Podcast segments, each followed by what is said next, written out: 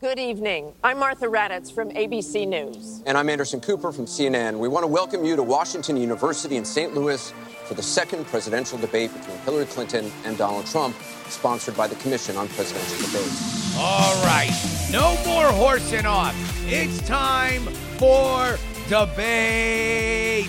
Debate week. Debate week is next week. Twitch.tv slash Justin R. Young. If you watch the conventions with us, this is the place to do it. And we're going to get started in the best way we know how. On Monday, 8 p.m. Eastern Time, 5 p.m. Pacific, we're going to watch Donald Trump versus Hillary Clinton. That is the second debate in their three debate series, the Ken Bone debate. And then the next day, Tuesday, September 30th, it's time. Biden versus Trump, the first debate of the 2020 season. Watch along with us, twitch.tv slash Justin R. Young. The following is brought to you by Andy Beach, Nick Wood, Paul Boyer, Michael Bolick, and Will Harris.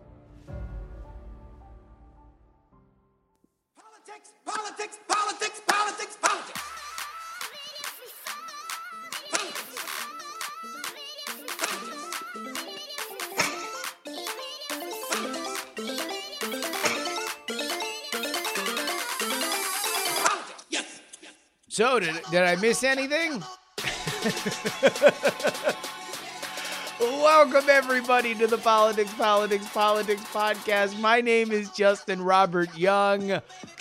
And, and to be honest, I thought this was going to be a, a, a command and control center uh, uh, issues from the the front war episode of this podcast. I, I, I really thought that we were going to be going back and forth on on all the, the the X's and O's and who's going to and who's not going to of this Ruth Bader Ginsburg appointment. But it, it kind of seems like it's done. Kind of seems like it's over. And it doesn't seem like there's going to be much of a fight about it. We're going to talk about that. We're going to go back in time and talk about the uh, actual ins and outs of the Merrick Garland situation. A lot of talk about hypocrisy, a lot of talk about norm defying, rule breaking, whether or not these politicians have any shame. Well, if that's the case, then, then we're gonna we're gonna look into it. We're gonna go back and uh, examine it. We also have a brief look at the uh, uh, possible nominees. Looks like we do have a very clear front runner. We're going to have a visit from Tom Merritt, who is going to give us the full explainer on this TikTok situation. And we have an interview about energizing the 18 to 25 year old voter. Theoretically, a demographic that would be very excited by the idea that pro choice policies could be hanging in the balance. Normally, those are issues that animate that voting block. How and why do these kids get to the polls? And why do they have the reputation of leaving some politicians at the altar? But first, Yeah.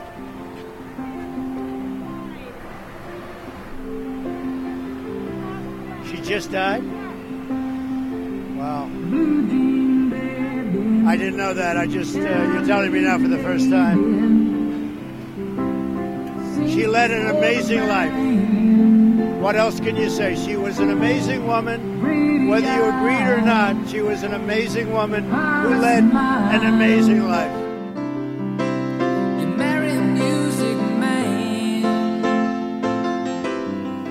So I appeal to those few Senate Republicans, the handful who really will decide what happens. Please follow your conscience. The other question here, and you referenced Senators Murkowski and Collins who are saying, let's do it after the election. The, the Republicans need, uh, if, if there are four Republican defections, that just shuts this whole thing down. We've got two on the, on the books. Are there other senators out there on the Republican side that could uh, cross over and say, let's not do this? I think the ones to watch right now are Mitt Romney.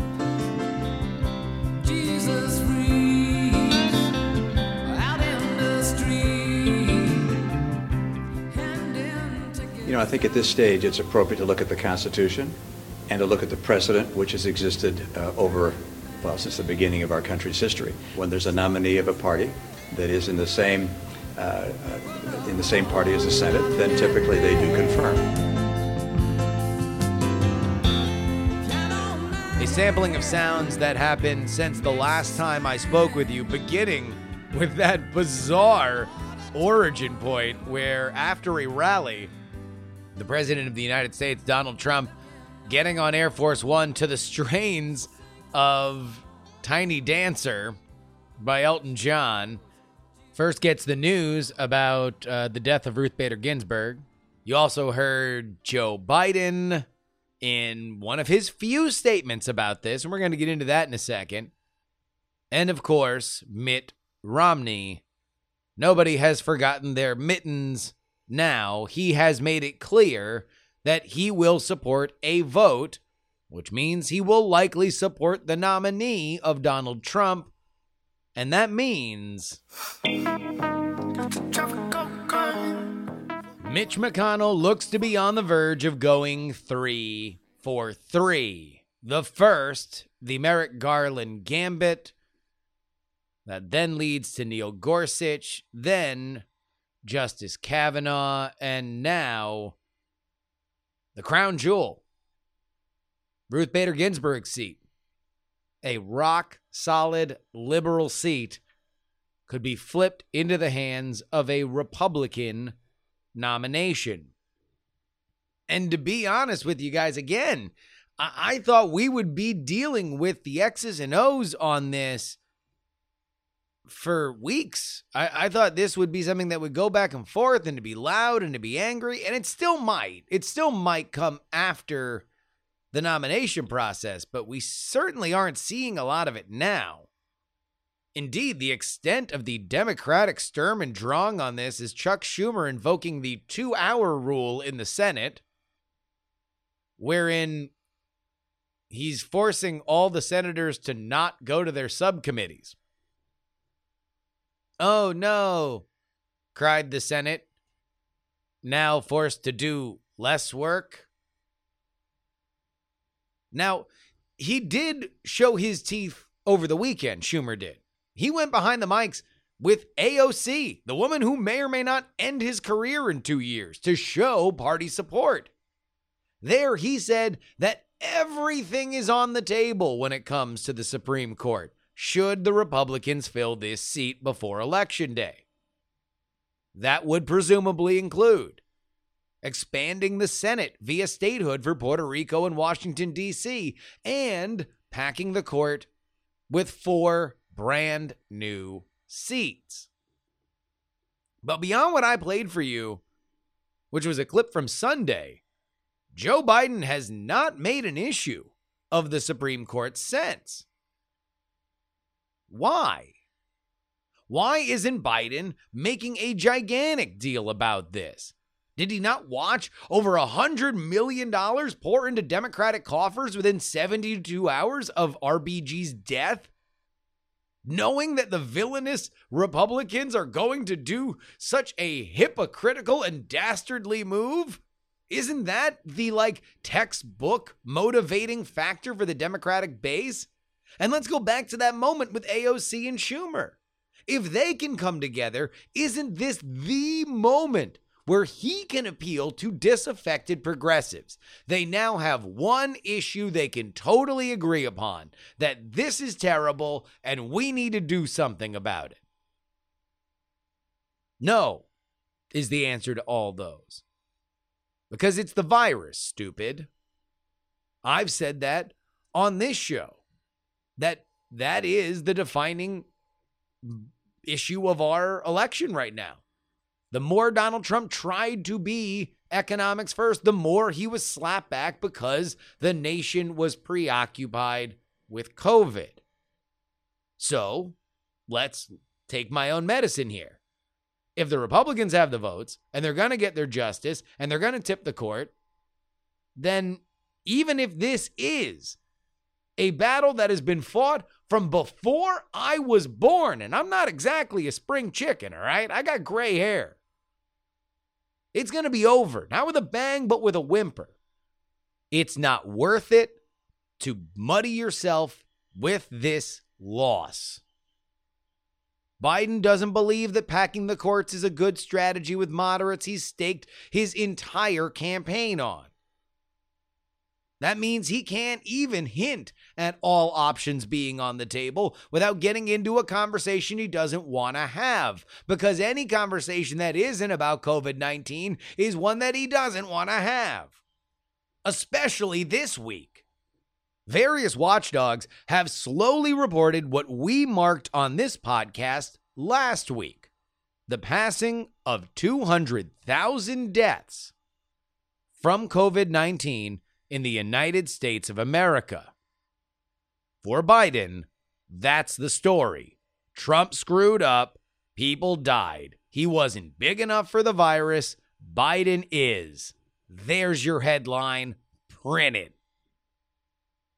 And so, we get into a fundamental debate on messaging. Are side quests helpful or folly? Does the indulgence of a two week story enhance or degrade your central message? Biden and his team very obviously believe that any time spent on the Supreme Court does active damage to his argument about Trump's handling of COVID. Otherwise, this is a no lose position for him, at least in my opinion. He's got ready made bad guys. He's got headlines. He's got energy. He's got a money machine. And he's got a reason to hold your nose and vote if you are a wary progressive. But he isn't going to push on this. And I suspect he won't. Trump, meanwhile, loves himself a side quest. Sure, everything began with Build a Wall in 2016, but between that golden escalator and the White House, he found time to denigrate John McCain, Ben Carson, Lindsey Graham. We had Hillary's emails, Judge Curiel, Alicia Machado, Benghazi, Elizabeth Warren's grandparents, and many, many more. He literally took a side quest down to Mexico when the president invited both he and Hillary to meet. Now, we're going to see on election day whether or not the 2020 electorate rewards or punishes this kind of discipline. But in our ADD media environment, I tend to believe that you can and should spin multiple plates. I don't think voters are confused by multiple messages. I think they are looking for the one message they can grab onto. And they're pretty good at discarding the rest if they don't like them. And let's take another look at COVID. The UK is facing another lockdown. Israel's in another lockdown. Cases are rising in Spain and France. You also have a worldwide death toll that is rising to the point where America sticks out a little bit less like a sore thumb. So, as much as I said over the summer that it's the virus, stupid, I'm beginning to have my reservations on how potent a totally COVID focused campaign argument will be on November 3rd. Specifically, when Pfizer is possibly gift wrapping a we cleared phase three and have approval, vaccines are shipping out announcement in October. Now, Biden does have reason to have faith in this argument. When COVID looked to be waning in the early summer, a surge in the South and Southwest caused even the Trump administration to course correct on messaging and live events. And to that end, we have seen a slight uptick in cases since Labor Day. Should that continue? Maybe we do see a new round of lockdowns to coincide with elections and the consistent hammering of Trump's record on this works to perfection. But I can't help but sympathize with some Democrats who are violently motivated by the Supreme Court and wish more voice would be put to this process while also highlighting COVID. For them, they might wish they had a man that could do both. Find someone who just about everyone not only respects but genuinely likes. That is rare. This is the greatest honor of my life. Other than Lynn agreeing to marry me 28 years ago. Look to history. We haven't filled a vacancy created during a presidential election year in 80 years. The people deserve to be heard. The president exercised his unquestioned authority under the Constitution to nominate somebody to this vacancy. But that same Constitution reserves to the United States Senate and the United States Senate alone the right to either grant or withhold consent. I want you to use my words against me. If there's a Republican president in 2016 and a vacancy occurs in the last year of the first term, you can say, Lindsey Graham said, let's let the next president, whoever it might be, make that nomination. And you could use my words against me, and you'd be absolutely right. All right. Let's get into it. Merrick Garland. I gotta say, uh, I don't think anybody, nor reasonably should, anybody have have any expectation that a once in a lifetime moment is going to happen again. So, as we go through those sounds, of course, Barack Obama announcing the nomination of Merrick Garland. Merrick Garland being, oh, sweet little Merrick Garland. And then the voices of the Republican Senate Mitch McConnell, Chuck Grassley, John Cornyn, and at the end, bringing it on home, using his own words against him, is Lindsey Graham, all of whom are not only still in the Senate, but now support the nomination and approval of a Supreme Court justice. Let's get through the facts before we uh, make any judgments, though. March 16th, 2016, is when Obama nominated Merrick Garland to the Supreme Court. Uh, for comparison, it appears that we are going to get Donald Trump's appointment on Saturday, September 26th. That is a 194 day difference between the two. Make no mistake, Merrick Garland was then and should be understood now to be a, a bit of a bargaining chip. Sweet man though he is, he was very strategically put out there to be the closest thing that Obama was going to make to a peace offering. He wasn't stridently liberal, and he was older. That means the seat's going to come up faster. Now, the rumor was that if you reject Merrick Garland and either Ted Cruz or Donald Trump, those are the two frontrunners right now when all this is happening, win, you know they ain't gonna take the White House. This is Hillary's election. Look at the polls. This is cut and dry. Three terms a Democrat in the White House. Book it. So either you take Merrick Garland and we punt this down the road, you get a centrist, blah, blah, blah. Or I'm going to put an 18 year old on the court in my lame duck session. And you're going to hope that that person is not as liberal as what Hillary would do. So that's what's happening. You got Merrick Garland now, you take him. Well, the Senate never really had a, a, a shot to even think about it.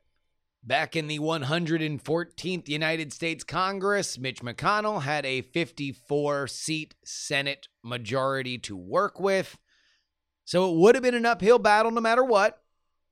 Although we were about to go into a very tum- tumultuous summer wherein Donald Trump became more and more the inevitable nominee. And if he's the inevitable nominee, then that means that a lot of people didn't have faith in him.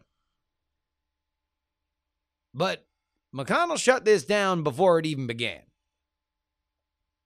And I don't think Obama had the votes no matter what. Merrick Garland was kind of a show pony. And to think otherwise would just be kind of ignoring the fact that the people at the switches were making those decisions. Now, maybe if if uh, Barack Obama has a better relationship with Mitch McConnell, maybe Mitch McConnell has a better relationship with Obama, maybe if there's some kind of horse trading that can happen, maybe there's a different outcome. But these two were at loggerheads. Mitch McConnell was very clear that he wanted to uh, uh, uh, gut, through as little as Obama's uh, agenda as he possibly could. And this was on top of that list. And so, Cocaine Mitch shut it down. He called Merrick Garland and uh, told him to his face look, don't even show up. Republicans ain't going to see you, so you can meet with all the Democrats if you want, but uh, you're not getting a confirmation before Election Day. And for eight months, this hung in the air. And boy, did that look like a bad bet by McConnell. I really do wonder, despite the fact that I don't think Obama would have got the votes, I wonder if as, you know, that Access Hollywood tape is rolling out, whether or not there's any hesitation to just pull that Merrick Garland cord. Just say, oh man, it looks like Hillary's to win in a walk. But he didn't. So let's take a look at what they said at the time. This is Senator Orrin Hatch. He is uh, the seat that Mitt Romney has right now. I think well of Merrick Garland. I think he's a, a fine person, but his nomination does not in any way change current circumstances. Soon after, Senator Jeff Flake, remember him, said that Garland should not be confirmed unless Hillary Clinton wins the election. Although he did say that if Hillary wins, they would confirm him in a lame duck session. At which point, I think the Democrats would have said, ho, ho, ho, maybe not. Maybe Merrick Garland really, really, really wants to be with his family right now. Maybe we need somebody who is just out of high school and loves voting with Sotomayor. 29 Republican senators announced by April that they would consider the Garland nomination in the lame duck. Jerry Moran and Lisa Murkowski. Lisa Murkowski, who is now saying she is both against taking a vote and will vote no if the vote comes up, reversed their positions, saying that they opposed the Garland uh, nomination. So Murkowski in a bit of a different position after four years of Trump. Meanwhile, two other Republicans, Mark Kirk and Susan Collins.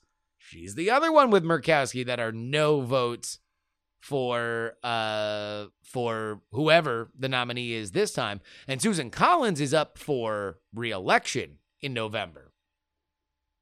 She expressed their support for hearings on an up or down vote on Garland. And Collins even went out and said she supported Garland's nomination. So, for all the sturm and drang about Susan Collins, if we're going back to Merrick Garland, she has been consistent. She is against what Mitch McConnell wants.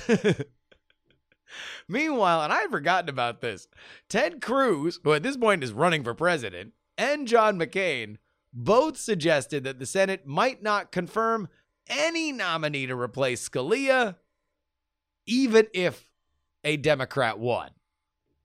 Now, I don't know about all that, but I forgot about the tough talk from McCain on this.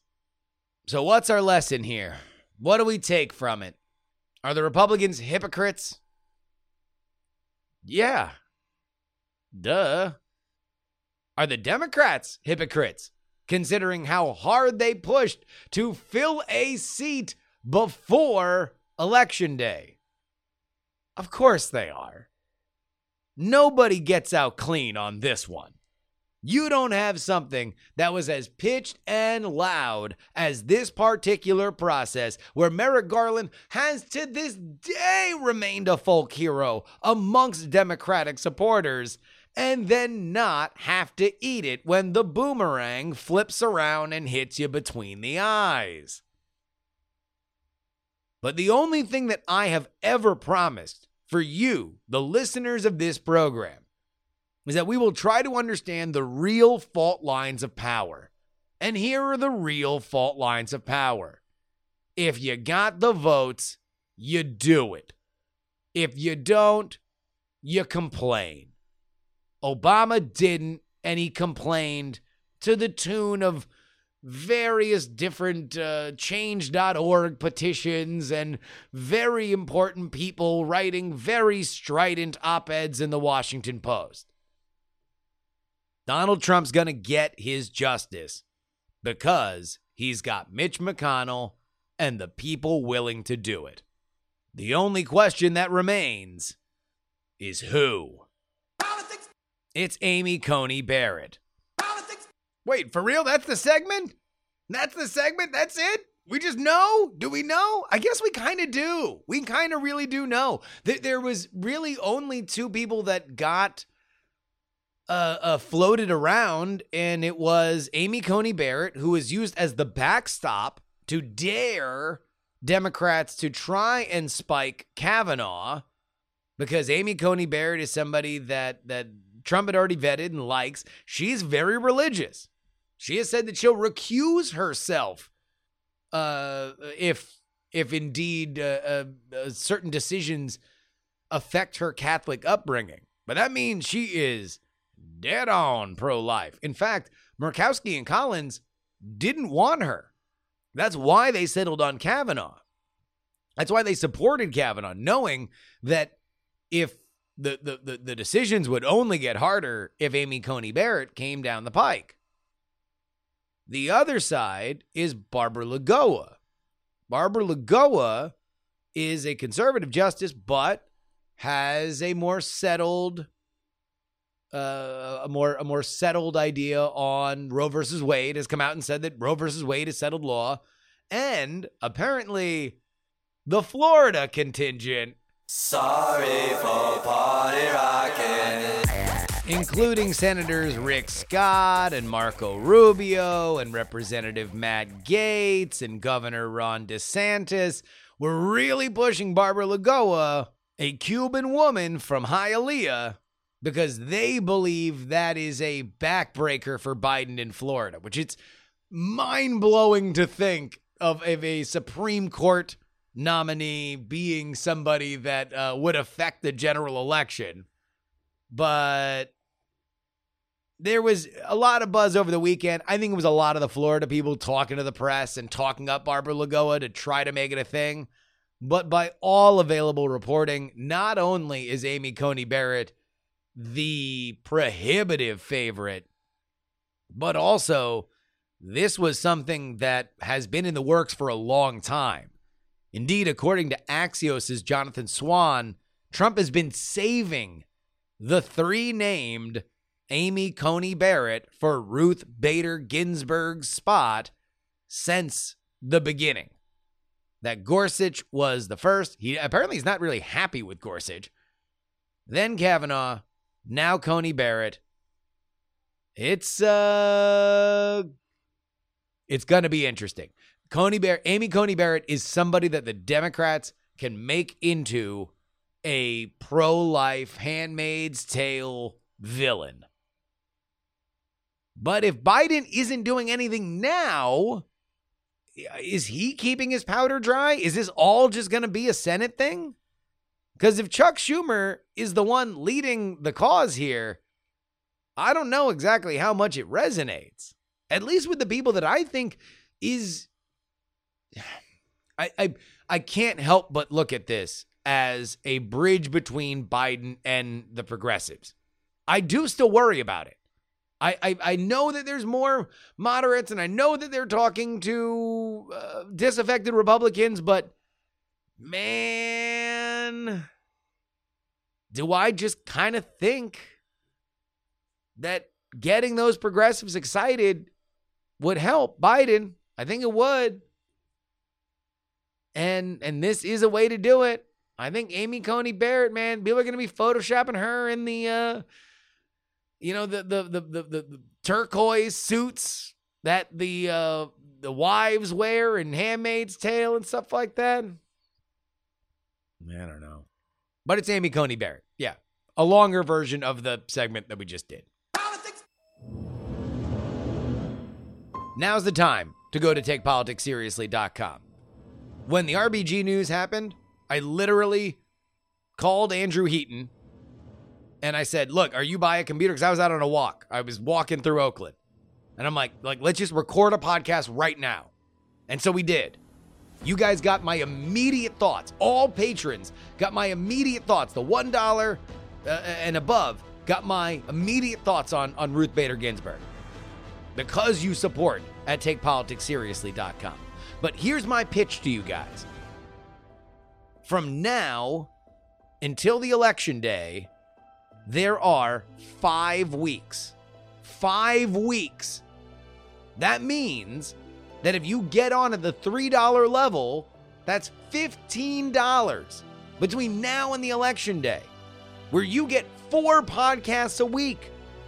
You know some wacky stuff is going to happen between now and then. You know that this is when things change rapidly. I thought that this episode was going to be so different on Friday, but everything has flipped. You got two podcasts between the Friday episode that I put up and this one if you're a patron at the $3 level. $15. You spend $15 on some dumb stuff takepoliticsseriously.com is where you need to go to get on the train. Now's the time, guys. You're going to regret it if you don't.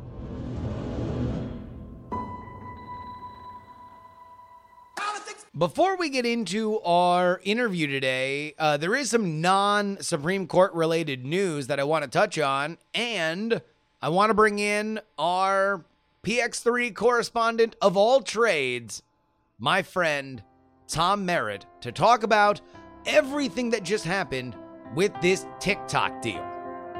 Uh, you know, there's so much of this that makes no sense. You have Julia reporting what TikTok is saying, yet you have ByteDance on the other side saying, no, no, no, all that's not true. Basically, we still own 80% of the company. So, what do you think's really happening here? Uh, Andrew, first of all, this is going to make the most epic screenplay. I, I mean, this is tech and Hollywood all rolled into one. Let's talk about what appears to be happening and try to help you understand why you may hear opposite things about the same deal from different sides of it. Here's the basics on the ownership. A new company called TikTok Global will be created, headquartered in the United States. Now, that's easy enough. TikTok itself is currently headquartered in Santa Monica. Though the president said something about it being headquartered in Texas, let's ignore that for the moment. It will be US based. TikTok Global, this newly created subsidiary company, will be 80% owned by ByteDance. Oracle will own 12.5%, and Walmart will own 7.5%.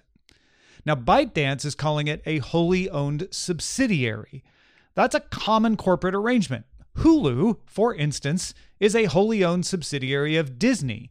Disney owns the most of it, but Comcast still owns a small percentage of Hulu. Disney had to go get Comcast to agree to change the ownership structure of Hulu to allow Disney full control of it so they can act like they own all of it. In the ByteDance case, we're assuming that the structure is doing the opposite. It'll allow the minority investors much more control and not give ByteDance all the control like Disney has of Hulu. Now, you're going to hear both that ByteDance owns it all from ByteDance in China and that ByteDance owns nothing from Oracle in the United States. These both stretch the truth, but here's what you need to know to make them both not be entirely crazy things to say. US companies own 41% of ByteDance. Forget TikTok, US companies own 41% of all of ByteDance. Sequoia and General Atlantic are the main big drivers there. They're two venture capital firms. So if you want to make the argument of US control, you point out that those ByteDance investors will have more control over TikTok Global. And when you add in the 20% that Oracle and Walmart have, that effectively makes it a US controlled company. In fact, some people have done some math to say it's 53% US controlled. Now, if you don't want to make that argument, if you're ByteDance, you round your 80% up. You say, look, ByteDance owns 80%. That's pretty much all of it, right? Another way you can spin the ownership is with the board of directors. And we're seeing that happen as well. ByteDance has said that its CEO, Zhang Yiming, and Walmart's chief executive, Doug McMillon, will be on the board of the new TikTok Global. And the rest of the directors will be current ByteDance directors. Makes it sound heavily Chinese, right? Oracle said that four out of the five board directors will be from the United States. Well, one of those is Doug McMillon. Who are the other three? If those ByteDance board members are also U.S. investors, well, then Oracle might be telling the truth too. In fact, Sequoia's Neil Shen and General Atlantic's Bill Ford hold seats on ByteDance's board. All right, let's talk about the operations in practice. Oracle will now host US data for TikTok. It appears previously Google was hosting TikTok's data. That data was kept in the US primarily with a backup in Singapore. Going forward, all US data will be in Oracle data centers in the US. So it goes from a US company to a US company, but it moves into the US, and Oracle gets more oversight, gets more restrictions, more they can do with it. In fact, Oracle will be able to do code reviews of TikTok's app. This is similar to what Chinese companies do. Amazon and Microsoft have to have partners in China to operate cloud services, and they have to allow code reviews. However, the TikTok recommendation algorithm, the one that's so fantastic and makes TikTok sing, will remain the property of ByteDance. Oracle doesn't get that algorithm. All right, a few other things, uh, paperwork uh, to clear up. The executive order, right? supposed to go into effect on Sunday uh, to block TikTok downloads from U.S. app stores. That has, for the time being, been delayed until September 27th. They issued a new order extending it to September 27th. That gives the deal time to be finalized and approved by the Committee on Foreign Investment in the U.S. And then they can offer another deal. Once the papers are all signed, they can say, oh, a new executive order rescinds all that. Also, you're probably hearing that ByteDance is paying $5 billion to the US and, and teaching history classes or something. The president claimed the deal will result in $5 billion invested in US education. ByteDance says it's unaware of any such provision, but it is expecting to pay $5 billion in taxes to the US based on estimated income and other taxes the company will need to pay over the next few years. So again, maybe they'd say, well, we're going to take that money and put it into education. Who knows? Both could be right there as well. When it comes down to it, did it address the big concerns? There were three big concerns. The first was US user data is going to China and by implication, maybe to the Chinese government. Well, yes, it did address that. User data will go from being on Google's servers which didn't have as many restrictions, so potentially ByteDance might have been funneling it somewhere, to being on Oracle servers with strict controls on where that data goes. And don't forget, user data will still be collected on a great level as before, but it'll be used by Oracle and Walmart now. Also, TikTok Global still faces complaints from U.S. child advocacy groups that TikTok violated the terms of its 2019 settlement with the FTC about collecting data from children. But all of the concern about TikTok global data collections are now domestic in the United States. Concern number two of three was that TikTok might push malware. Oracle's code reviews will address this. They'll look for malware. Now, code reviews aren't perfect, but it's it's a good faith effort to say, okay, we're going to make sure. No one's ever found any malware in TikTok, but now we can be sure. And point three of three was a concern that TikTok would use its moderation to push some kind of political agenda. There's not much happening here. The algorithm is under ByteDance control. Now, presumably, Oracle can bring some oversight with its code reviews, but not directly. Uh, so if you're going to make the argument that this is addressed, it would be that, well, with TikTok Global being uh, owned by U.S. investors, they'll make sure that the moderators are in the U.S. and that they're not doing anything there. It's the weakest of the three, though. A couple other things to note. The Committee on Foreign Investment in the U.S. will likely put some kind of oversight mechanism on this, uh, which would go along with previous reports that we were going to get a security oversight board. Uh, that will not be made public, but we might get more leaks. We got a leak from the information about that previously. We might get another one.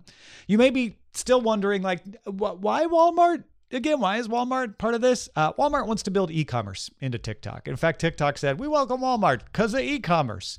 Uh, that is something that has been done very successfully domestically in China, both with ByteDance's Douyin, which is their Chinese version of TikTok, and other apps in China where they build e commerce right into the video. So you can buy the thing the person's showing. In fact, it's been very successful with farm goods on some platforms in China, but that really doesn't matter. Walmart wants to sell you things through TikTok. Uh, Oracle's claiming the deal will result in 25,000 new U.S. jobs. A lot of people have said we don't see how that can happen. Oracle says, don't worry, we'll make it happen. China is preparing its own list of foreign companies that threaten China. So this is not the last in the tit for tat. But of course, the U.S. has already moved on to looking at Tencent uh, and its investments in Riot and other other situations with U.S. companies. The EU is now talking about giving itself the power to make companies sell or break off its European operations, which they would target probably at U.S. companies. And the Wall Street Journal did a good piece talking about how Chinese companies are now shifting to focus on their domestic market, where there's still a lot of opportunity for growth, but they are less willing to try to go global than they were before. All right, there you go. I hope that helps you understand a little more about the TikTok.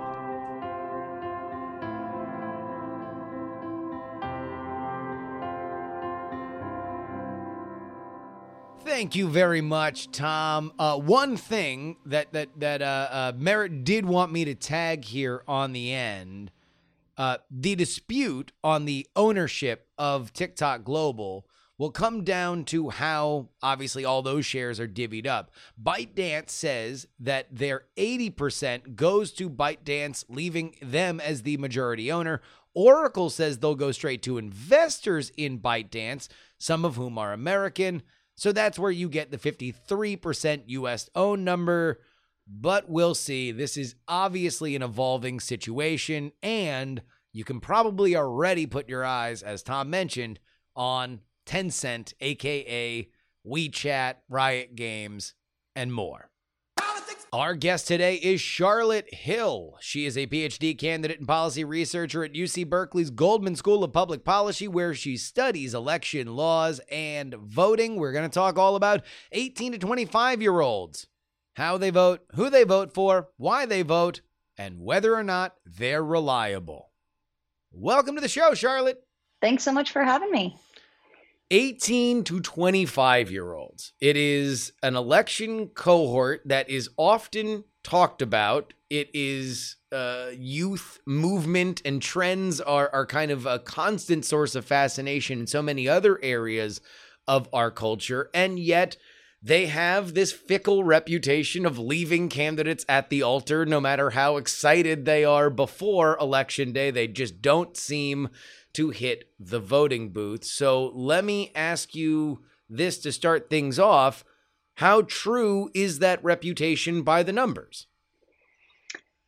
Unfortunately, in the United States, it's true. Uh, and, and I will say, in general, uh, looking across countries, young people tend to vote at lower rates than older folks. That's kind of a truism when it comes to voter turnout. Uh, it is worse in the United States than in other kind of industrialized uh, Western nations. Uh, we have data on that from various sources, and uh, it, what you see is a, a, pretty big voter turnout gap by age here in the US, where you might see 60, 70, 80% turnout among your older age groups and 20, 30, 40% turnout among young folks, depending on, on what type of election you're talking about. So it, it's true. Why? well, I wish I could answer that with one word because then I could just that'd be my dissertation. No, no, no. I, well, also you'd be killing my runtime. Like I need, I, I need know. you, I need, I need, I need you to fill a little time here. But, but yeah, so, what, what, why, so what, what, what, what, what are the factors? Yeah. Luckily for you, it's a complicated answer, Good. right? I love uh. So, so the common thing that you'll hear if you're on Twitter talking about why young people aren't turning out, uh, or if you're talking with your friends and family, is especially if they're older, is that young people are just kind of lazy and not interested in politics. They don't realize the stakes uh, at play in, in terms of elections, and so they don't come out to vote on election day. And the data doesn't bear that out. So when you look at data from, say, the Pew Research Center, a really reputable polling firm, uh, you see that young people, you know, they might report slightly lower interest in politics compared to senior citizens, but the gap isn't that big. Maybe a 10 percentage point difference in interest in politics or belief that elections matter or even intentions to vote. You know, young people say that they they plan on voting at pretty high levels. Then when you look at turnout, there's a much bigger gap. So it doesn't seem like interest is the culprit here my research and the research of, of, many other folks suggests that there are structural barriers at play that make it harder for younger folks to participate than for older people. Uh, we can talk through what those are. A, a, big one has to do with the registration step in voting. So the US is an anomaly in so many ways. Uh, and one of those ways is that we expect people, we, we put the onus of registering to vote on the individual rather than on government. We don't have any sort of national voter registration database that everyone's automatically signed up for. Uh, and the result is that, you know, there are some people for whom taking that step of registering to vote will be easier than others. We tie voter registration to where you live. So we say every time you move to a new address, you as the individual voter have to go to your local, you know, election yeah. agency and, and re-register. And young people move far more frequently than older folks. So that in and of itself means that young people are going to have to take that step of registering and re-registering and re-registering uh, far more often and it's going to lead to lower registration rates and lower turnout so there are a lot of uh, instances of of uh, you know structural issues like that leading to lower turnout my research uh, conducted in partnership with jake grumbach at the university of washington found that when you change the rules and say, okay, we're going to let everybody register to vote at the same time that they actually vote. It's called same day voter sure. registration yeah. because you can do it all on the same day. When you do that, youth turnout increases dramatically. Turnout for everyone goes up, but it goes up disproportionately for young people. So, beyond, let's say, for 18 year olds who are registering for the first time, and you have whatever barriers and anxieties that go into doing anything for the first time, let alone something that has the kind of pressure on it that voting does nationally, you, you're just saying that in in general, because of movement of people 18 to 25 that are going back and forth to college or getting a job or moving out of the house, uh, uh, that, that that is just something that does not jive with our federalist way of of a bunch of small little voting pockets that then add up to a big national one. Yeah, and moving is just one reason you know, a, a, high mobility rate is just one reason yeah. why young people have a harder time with the voting system. Some of my most recent research uh, involved a survey that i conducted a nationally representative survey in partnership with YouGov. I did this through uh, the berkeley institute for young americans at berkeley. Uh, and I, I asked young people and old folks and people in the middle of the age spectrum a bunch of questions to try to gauge uh, what sort of barriers they were facing when registering and voting and what sort of resources they had to overcome those barriers. Resources like information and time and and money. And what i found was across every measure young people reported facing higher barriers and having less you know fewer resources to overcome the barriers. So to just make that concrete yeah. I asked people to agree or disagree on a, on a scale you know strongly agree to strongly disagree uh, with a number of statements. So i understand how to correctly fill out a ballot I know the location of my polling place. I know where to turn for help if I need more information about the candidates and the issues on my ballot. Uh, I know the steps I need to take in order to register and vote. So these are all things having to do with information. And repeatedly, we saw that young people were much less likely to agree uh, than older folks. And that makes sense. 18 years old, you're new to the voting system. Sure. Yeah. Uh, right. And if you haven't been hand, you know, handed that information, again, the onus is on you to to do those Google searches and seek out information. Eh, the older you get, the more time you will have had for that information to hit you in some form or another. Uh, but when people are entering the voting scene, they're typically doing that at a pretty low starting level of information. So if we want to see that high turnout from 18 year olds, 19 year olds, we need to to give them the information proactively, you know, Yeah. aggressively to make sure they know how to participate. Uh, and that can be a strong civics education curriculum, but it can also be making the process easier so you don't have to learn as much in order to participate, right? How much of the youth voting conversation is centered solely around presidential elections? Because in my estimation, local elections or even off year elections, maybe when when stuff gets really really hot with governors or big famous races like we see sometimes in the House and Senate, you see larger uh, conversation around the youth turnout. But in general, voter turnout is lower for these races, and so a a cohort that turns out more fickly uh, uh, is just not even a conversation. Whereas now, every four years, there is this large.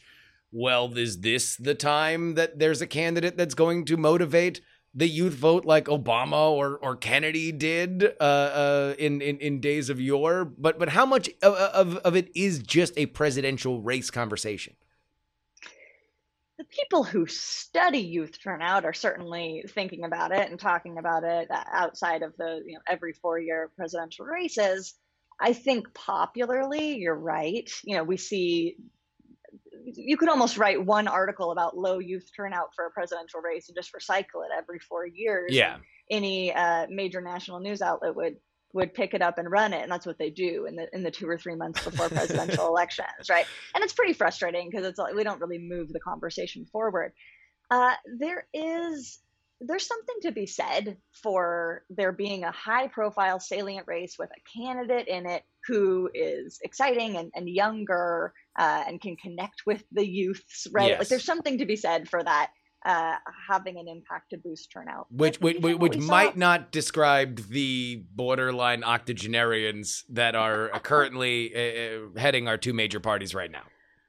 Joe Biden isn't isn't connecting with with the young folks. He I- he literally awkwardly played Despacito off his phone into a microphone uh, uh, to connect with Puerto Rican voters in Florida yesterday. So I mean, if if that seems like very relatable, cool Zoomer culture to you, then maybe I, I'm disconnected with the kids. But no, I don't think that they're necessarily very comfortable either of them at connecting to the youth.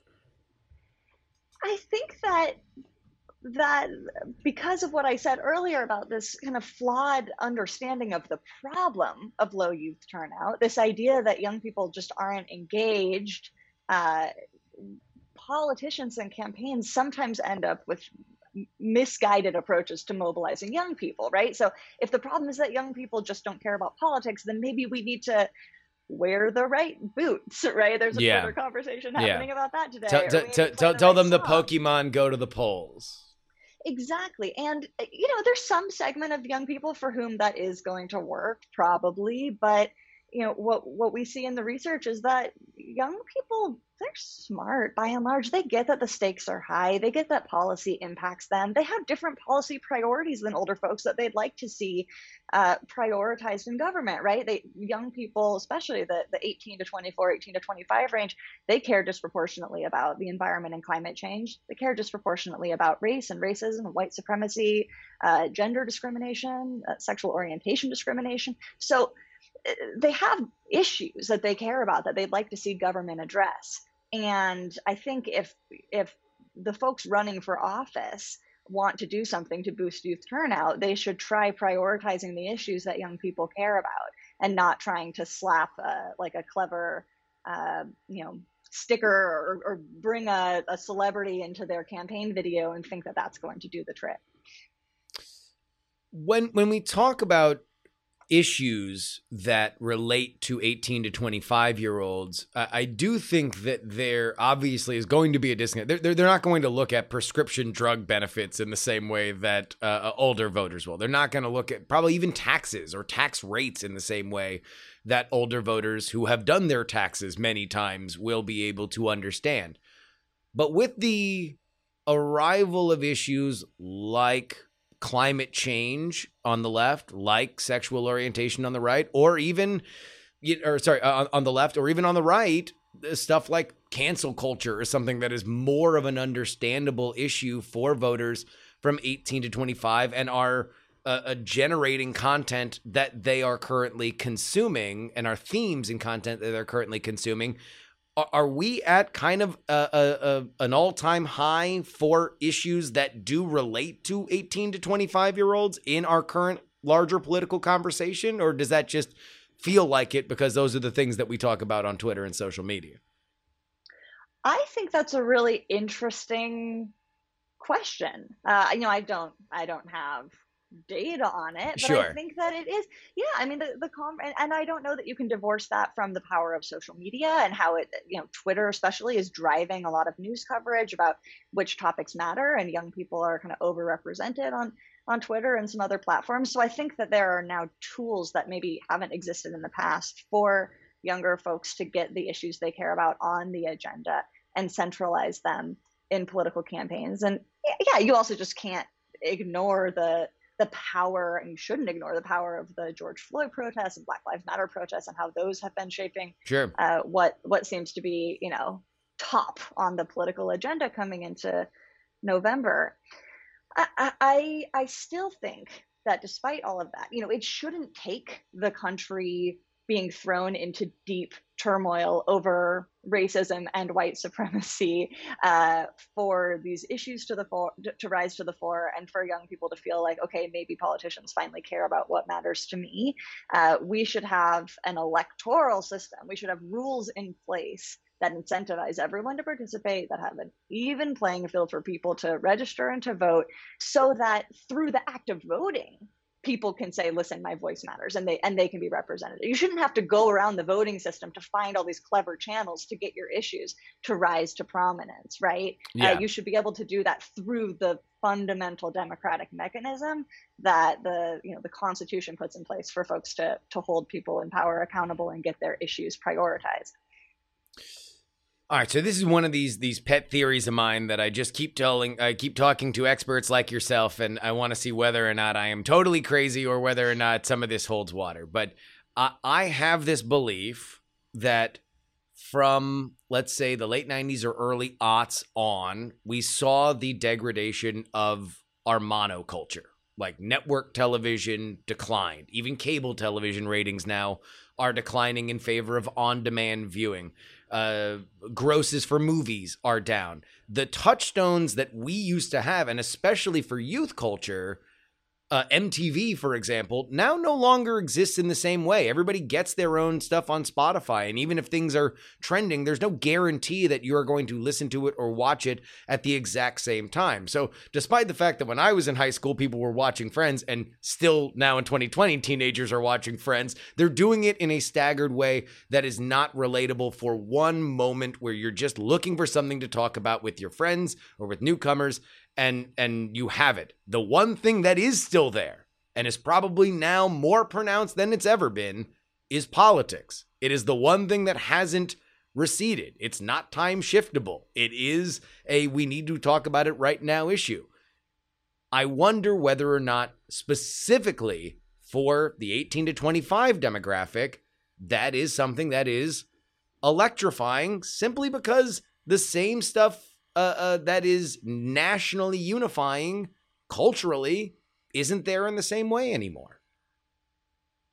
Interesting. So the idea being that uh, some of the other topics that might have you know, taken up space for young Yes. people are now you can't assume that other people your own age are kind of following the same music, watching the same shows. Exactly. There's less of an ability to connect there, but you can still connect over politics. Oh, and, and, and that is and that is universal. So that that is not just for you know 18 to 25 year olds. I think it's for everybody. But you know, you form. There's a reason why the only time that I look at a music festival lineup, it's probably a band that I was into when I was between the ages of 18 and 25. This is when you form your most passionate bond with some of these issues. And not to say that again, they're not there. I think people are still finding their favorite bands. They are finding their favorite shows. They are finding their favorite movies. It's just that now there's no guarantee that anyone they know watched or listened to it. Uh, uh, they'll be able to connect online with other like-minded people, but in their lives, everybody know who's uh, everybody knows who's running for president in a way that they might have also known other stuff uh, uh, in in a similar measure 20 years ago. I think that's a really interesting idea. I, I, yeah, you should you should pitch some uh, researchers on exploring that further. Nice. There, there are still divisions in the political world too, right? So we have seen a proliferation of you know, online only media outlets that take different approaches to covering politics, and as we've seen, even just around COVID, they can, or say climate change, they can come to radically different conclusions about what the facts say about problems. And so, even if we all know that uh, Joe Biden and Donald Trump are running against one another for president, uh, what we understand about their, you know, the policies that they're going to prioritize when in office, Yeah. uh, or sort of what they represent on the left right continuum. You know, those things can still vary pretty dramatically. And what you and I might think is common knowledge, you'd be surprised at the range of Oh, oh. beliefs people have. Uh, Maybe tr- you yeah. wouldn't. Oh no, trust me. I live on the internet. I, I am I am well aware of our, our dual realities for which we all uh, we all surf around in our little bubbles. But let me talk to you about that because obviously the way that news disseminates in 2020 is very different than it really ever has been. And we've got a lot of Sturm and Drang about algorithms and what gets surfaced and disinformation. You've got campaigns with very, very different strategies on platforms like YouTube, for which, if we're talking about 18 to 25 year olds, we're talking about kids that were, were raised on YouTube. They saw probably a YouTube video before they saw a, a network television broadcast from, from, from start to finish. Uh, is that something that will uh, that that does move youth voters based on on your data in terms of like where they get their information and why they get uh, uh, excited to vote? there's absolutely data suggesting that what people believe about uh, about politics, about issues, and about government itself, you know, and, and how we should be engaging with government, what the, what the role of government should be, that all of those things are shaped by the media information that you take in. And we see that certain types of messages resonate differently on different platforms, right? There's some great research uh, in the last few years about the radicalization of folks watching YouTube videos because you watch something that seems kind of middle of the road and then the recommended video is maybe a little more extreme and you go down that rabbit hole until you're, you know, like on 4chan and uh, that type of, you know, kind of young white guy who got radicalized by by YouTube. So I do think that there's there's something to say about like the power of social media to shape people's uh, beliefs and and actions, but still the most important factor that that we see in terms of who votes, who doesn't, who believes what, who believes this, is is your parents. It's like Yeah. the home environment, right? Uh, did you grow up with parents who voted and took you to the, their polling place with uh, with them, and or who sat down at home and had you look over their shoulder as they filled out their ballot? That's a very different experience with voting uh, than someone who never talked about politics around the the dinner table, and it's a sticky problem to fix, right? That's not an easy thing to fix with Yeah. with policy to say, hey, we're going to mandate that every parent have a half hour conversation about politics with their kid. You're not going to do that. So then you step back and say, well, well, what are some way? Uh, the way I like to think about it is, let's take folks who have not had the benefit of being raised in an environment where they are told that it's important for them to vote, it's important for them to be engaged in, with government uh, outside of elections. Um, or who maybe have been told that, but who have looked around and said, you know, government doesn't seem to be serving me very well. Like Yeah. my neighborhood isn't in great shape, and the policies I care about never are prioritized. So they've said, you know, what, I, I just, I, I, I'm not engaged. How do you take those folks and make it as easy as possible for them to participate in this process, get their feet wet, uh, and start seeing that when they do show up and they do vote, policies change. And what I will say is uh, that does happen. So, what we've seen, uh, there's really interesting research looking at senior citizens. Seniors didn't used to turn out at the really high rates that we see them turning out at today. That was largely a, a byproduct of the passage of Social Security. Uh, so once there was a policy that was passed that seniors really cared about, they started turning out at every election to say, I, I in, in order to protect it and make sure that a politician wasn't going to get elected who would, who would uh, take away their benefits. So it's kind of a chicken and egg problem, right? You need the turnout to get the benefits that will lead people to keep turning out. Well, and that's of course where they will find out that nothing really gets done. So, and then that'll be a whole nother issue, and then they can vote those people out, and then we can we can begin the relationship I, that we have with politics uh, uh, uh, as adults. What what a, what a beautiful, do, wonderful relationship. to combat the cynicism a little bit because oh, I think okay, that, you know, fine. There, there are listen normally i i i have i, I am the one being cynical myself but uh, if you look at the early 1970s you know nixon gets kicked out of office. You see uh, a new cohort of largely democratic politicians who get elected who say we want to change the rules of the game. Uh, there was far too much corruption in washington. They pass sweeping campaign finance reforms, ethics reforms. They really listen to the desires of their voters. And things really do look different in in Congress, at least in congressional campaigns, for what a, a, couple decades until you start once again seeing the deregulation of campaign finance. But but for a window, at least, you see. Uh, subsequent to that uh, wave of more progressive candidates coming into office, uh, a bunch of of I think pretty pretty strong legislation getting passed that serve the interest of voters. So you're never going to get everything you want. You're never going to see change move in the right direction uh, year after year after year. But there are windows of opportunity, and I think those of us who follow politics really closely are. A lot of us are hopeful that this might be one of those windows. Yeah, yeah. Look, I, I know I, I can get a little cynical. That's fine. Uh, uh, uh, I, I, I, I do believe that uh, uh, I, I've I have tremendous respect for young voters because I was a young voter and I you know I, I was very excited to vote and and I have not missed an election that I was uh, uh, eligible for, but also I was a nerd who went to prom alone. So like that that is something that I I personally had more of a focus on than than many do. However, I think that there is a lot of issues, like I said before, that that are more pressing now than let's say the issues that were top of mind for the 2000 election, where where you were talking about a lot of things that seemed very very far away for a high school senior to grasp when it came to a uh, prescription drug benefit or even kind of like nation building uh, on the level that they were talking about at pre 9/11 uh, where where we're at now, I, I I do think that there are a lot of things that are that are uh, a front of mind for a lot of young voters, and and I do hope that they participate in the process. What what I wonder is whether or not, uh, you know, normally the idea of young high young voter turnout is very liberal, is very democratic, safely democratic uh, if you look at the platforms for which are spending uh, young people are spending a lot of time on there's a reason why you've read a study about radicalization on YouTube because uh, even when you look at this campaign, Trump's campaign is running a YouTube strategy that is built for the YouTube algorithm.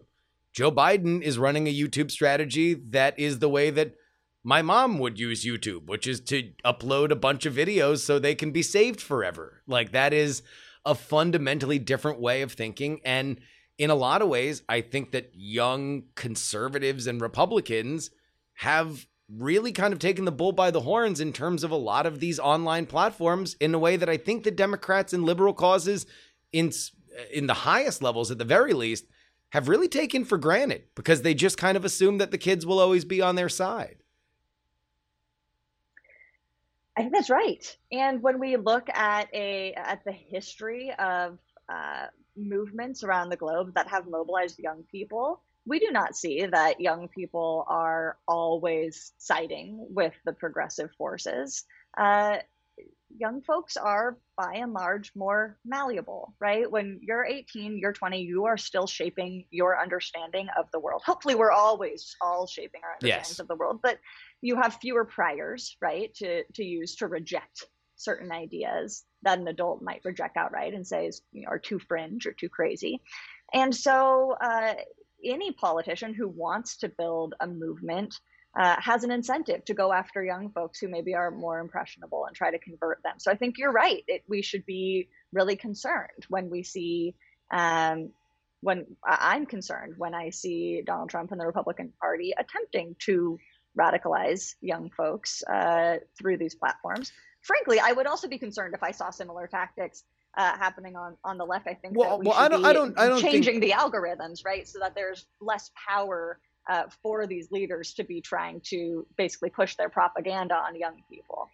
Well, I mean that then you know I think that there's a larger conversation to be had about like okay, well, you know, right now what Donald Trump is doing is by and large putting up clips, small clips of him talking about things that are relevant to whatever the algorithm is right now, uh, or embarrassing clips of Joe Biden stumbling over his words, uh, and they are uploading like 70 videos a day so they can be better sucked up into the algorithm, right?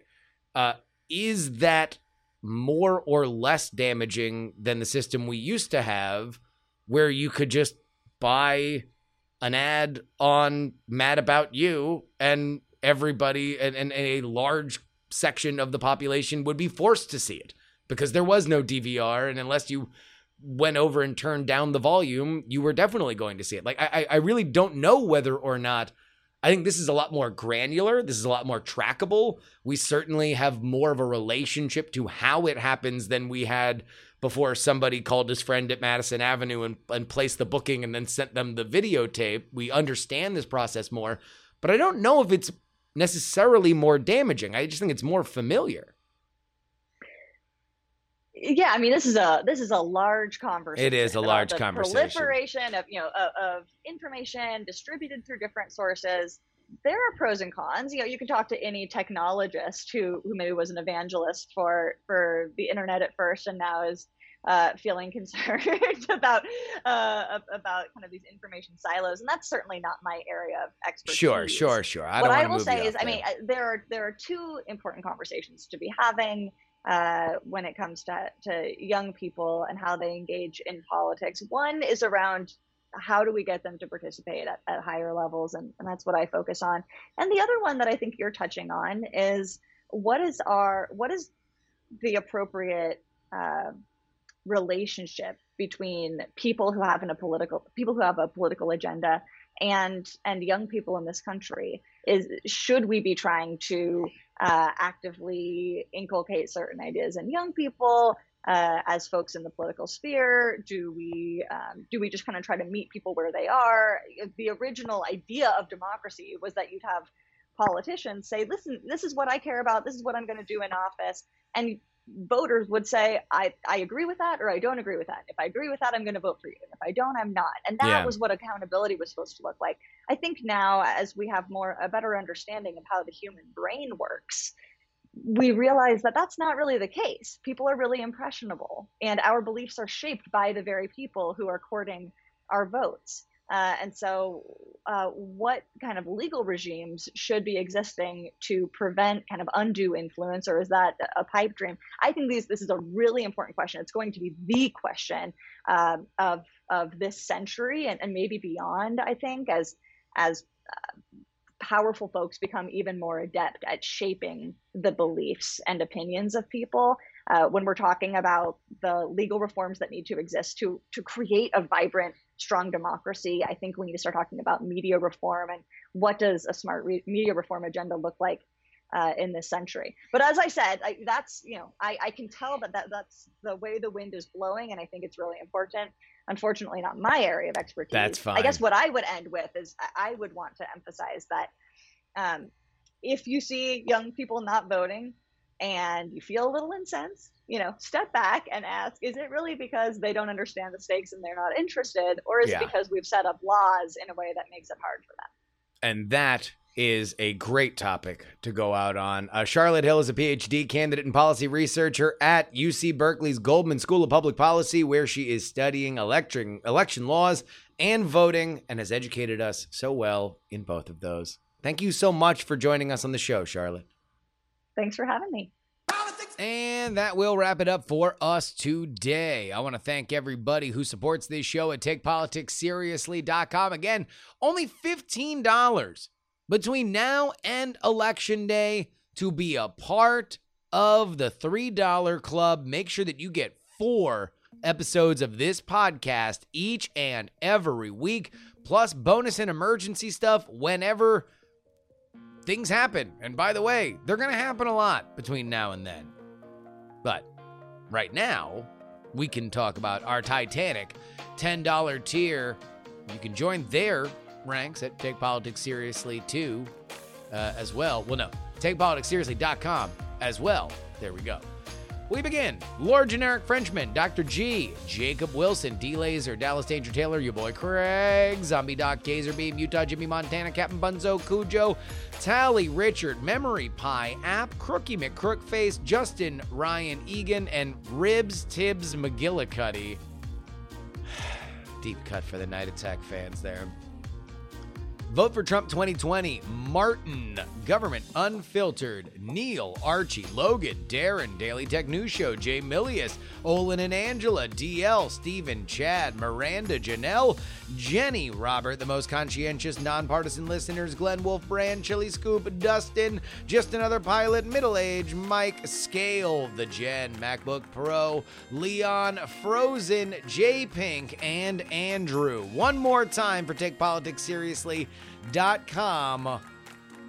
You know, I guess it would uh, only be 50 bucks if you want to get in on the Titanic $10 tier. You know? Throw throw your boy a little, I mean that's a little bit more than 15, right? But still, throw your boy a little uh, little change. I just bought a car, so I need it. You can follow me at Justin R. Young on Twitter. You can email the show and we will read all of your emails. We got some great ones this week. The Young American at gmail.com. Till next time, this is your old pal Justin Robert Young saying some shows talk about politics, still more talk about politics. And there was one on cable news yesterday that dared to speak about politics, but this is the only show that talks about all